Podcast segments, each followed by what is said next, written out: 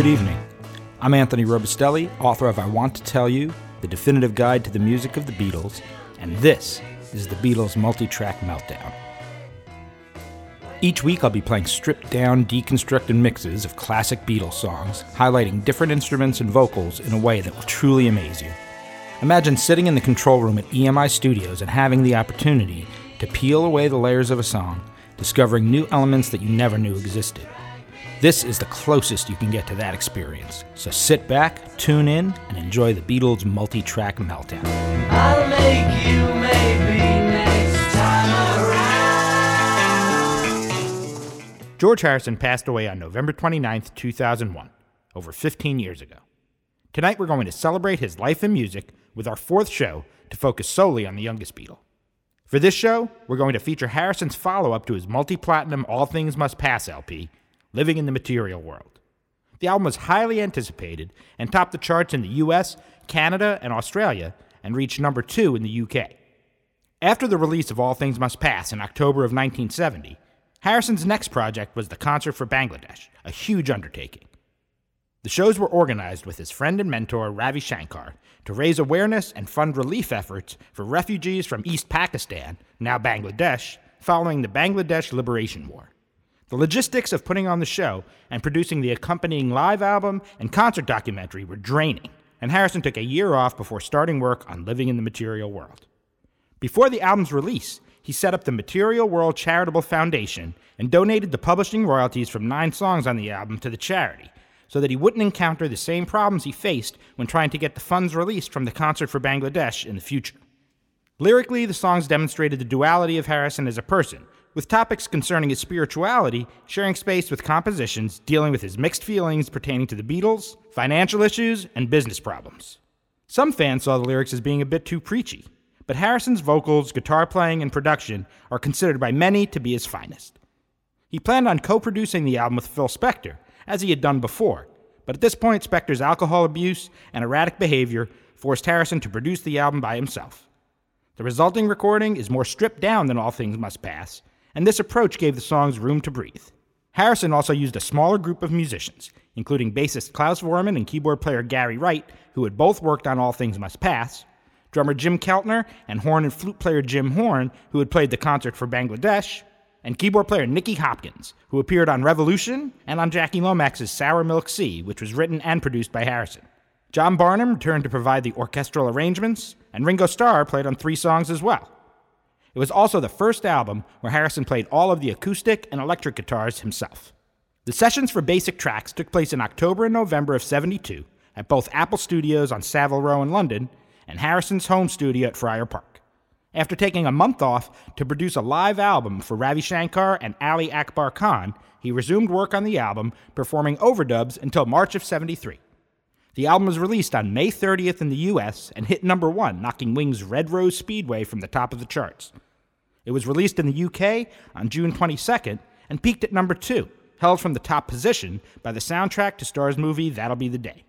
Harrison stated that the opening track, Give Me Love, Give Me Peace on Earth, was a prayer and personal statement between me, the Lord, and whomever likes it. The song became his second number one hit in the US and pushed McCartney and Wings' My Love from the top spot. Tonight's mix is missing Harrison's signature slide guitar part and background vocals, and highlights Nicky Hopkins' piano and features Gary Wright's organ more prominently. We'll follow with an instrumental version of Sue Me, Sue You Blues, a song that Harrison had given to guitarist Jesse Ed Davis to record for his 1972 album Ululu as a thank you for his participation in the concert for Bangladesh. Davis agreed to participate in the concert when it was unsure whether Eric Clapton would show up due to his drug problem. Harrison's inspiration for the song was the legal troubles the Beatles were experiencing in early 1971 when McCartney sued to dissolve Corps. When he performed the song during his 1974 North American tour, he not only changed the feel of the song, incorporating a funk groove, but changed the lyrics as well in order to reflect the Beatles' new legal troubles and their united front against Allen Klein. Next up, a stripped down mix of The Light That Has Lighted the World, again without Harrison's slide guitar or his background vocals. Harrison originally wrote the song with the intention of giving it to fellow Liverpudlian singer Cilla Black, whose version of his 1970 composition, When Every Song is Sung, was produced by Harrison shortly before the sessions for Living in the Material World commenced. Harrison explained what inspired the lyrics when asked about its origins. It was about that experience you have when you first make it. Everyone is pleased. Local boy makes good. But once you leave, they say he's changed. He's not what he used to be. We'll close the song by highlighting Hopkins' piano and Wright's harmonium. We'll follow with the song that was supposed to be the follow up single to Give Me Love, Give Me Peace on Earth in the US, but for some reason was canceled.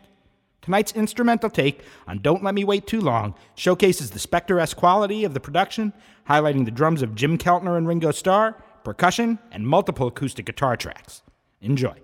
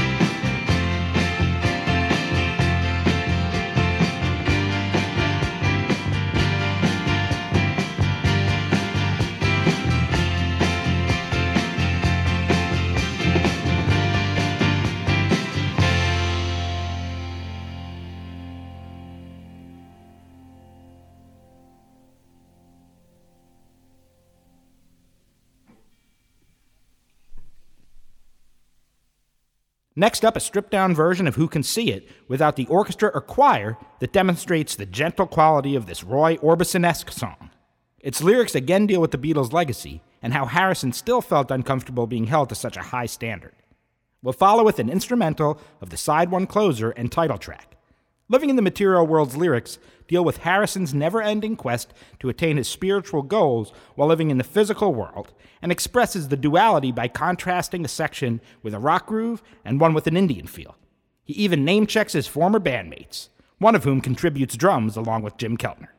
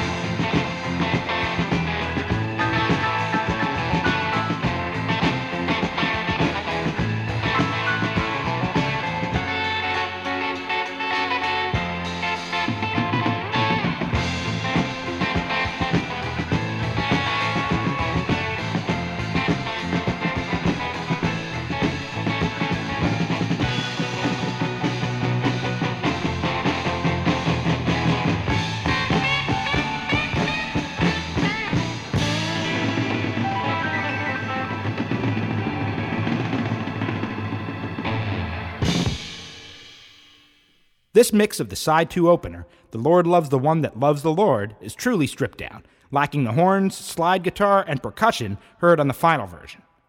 The lyrics were inspired by the teachings of Swami A.C. Bhaktivedanta, the founder of the Hare Krishna movement, of which Harrison was a follower. Harrison elaborated on its origins. The things that most people are struggling for is fame and fortune, or wealth or position, and really none of that is important because in the end, death will take it all away. Some people have thought that in certain songs like this one, I was giving them a tell off or that I was implying that I was holier than thou. I do not exclude myself and write a lot of things in order to make myself remember. The song was only performed live once, on the opening night of his 1974 North American tour.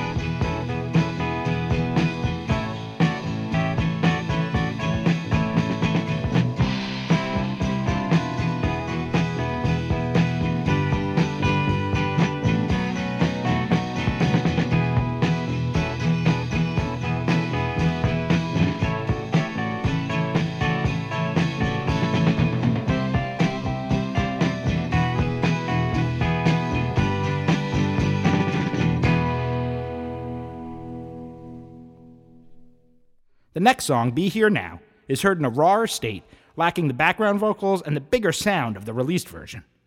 The song was written in Nichols Canyon in Los Angeles one night as Harrison was falling asleep.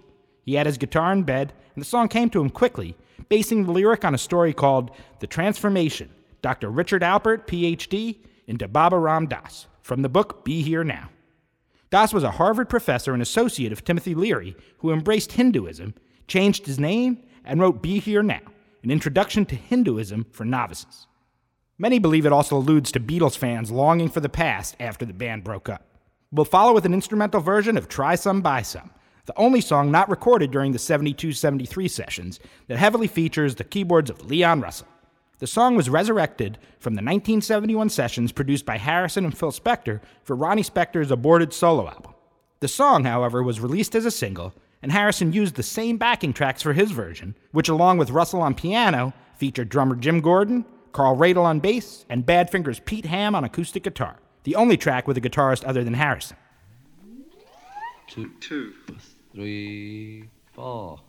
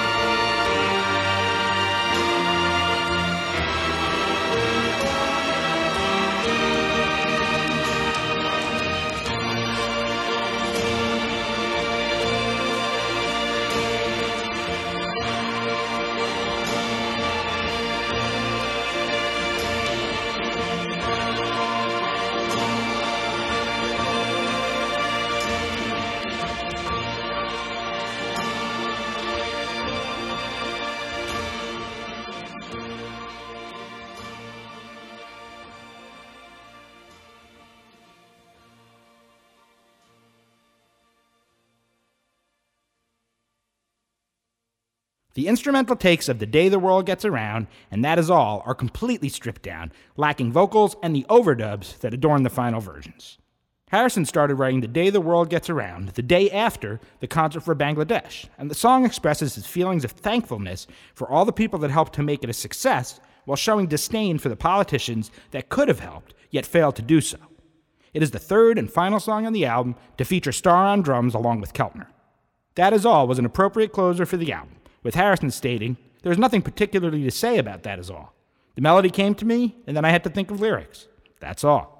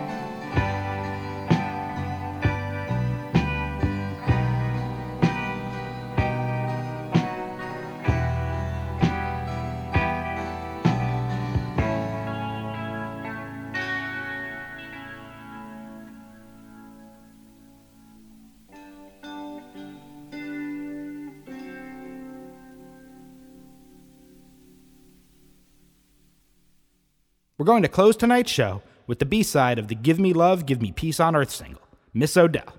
The song was inspired by former Apple employee and Beatles insider Chris O'Dell, as was the Leon Russell song Pisces Apple Lady. Harrison wrote the song while waiting for O'Dell at his rented home in Los Angeles, and was as much about her not showing up as it was about the vapid Los Angeles music scene and the crisis in East Pakistan that led to the concert for Bangladesh.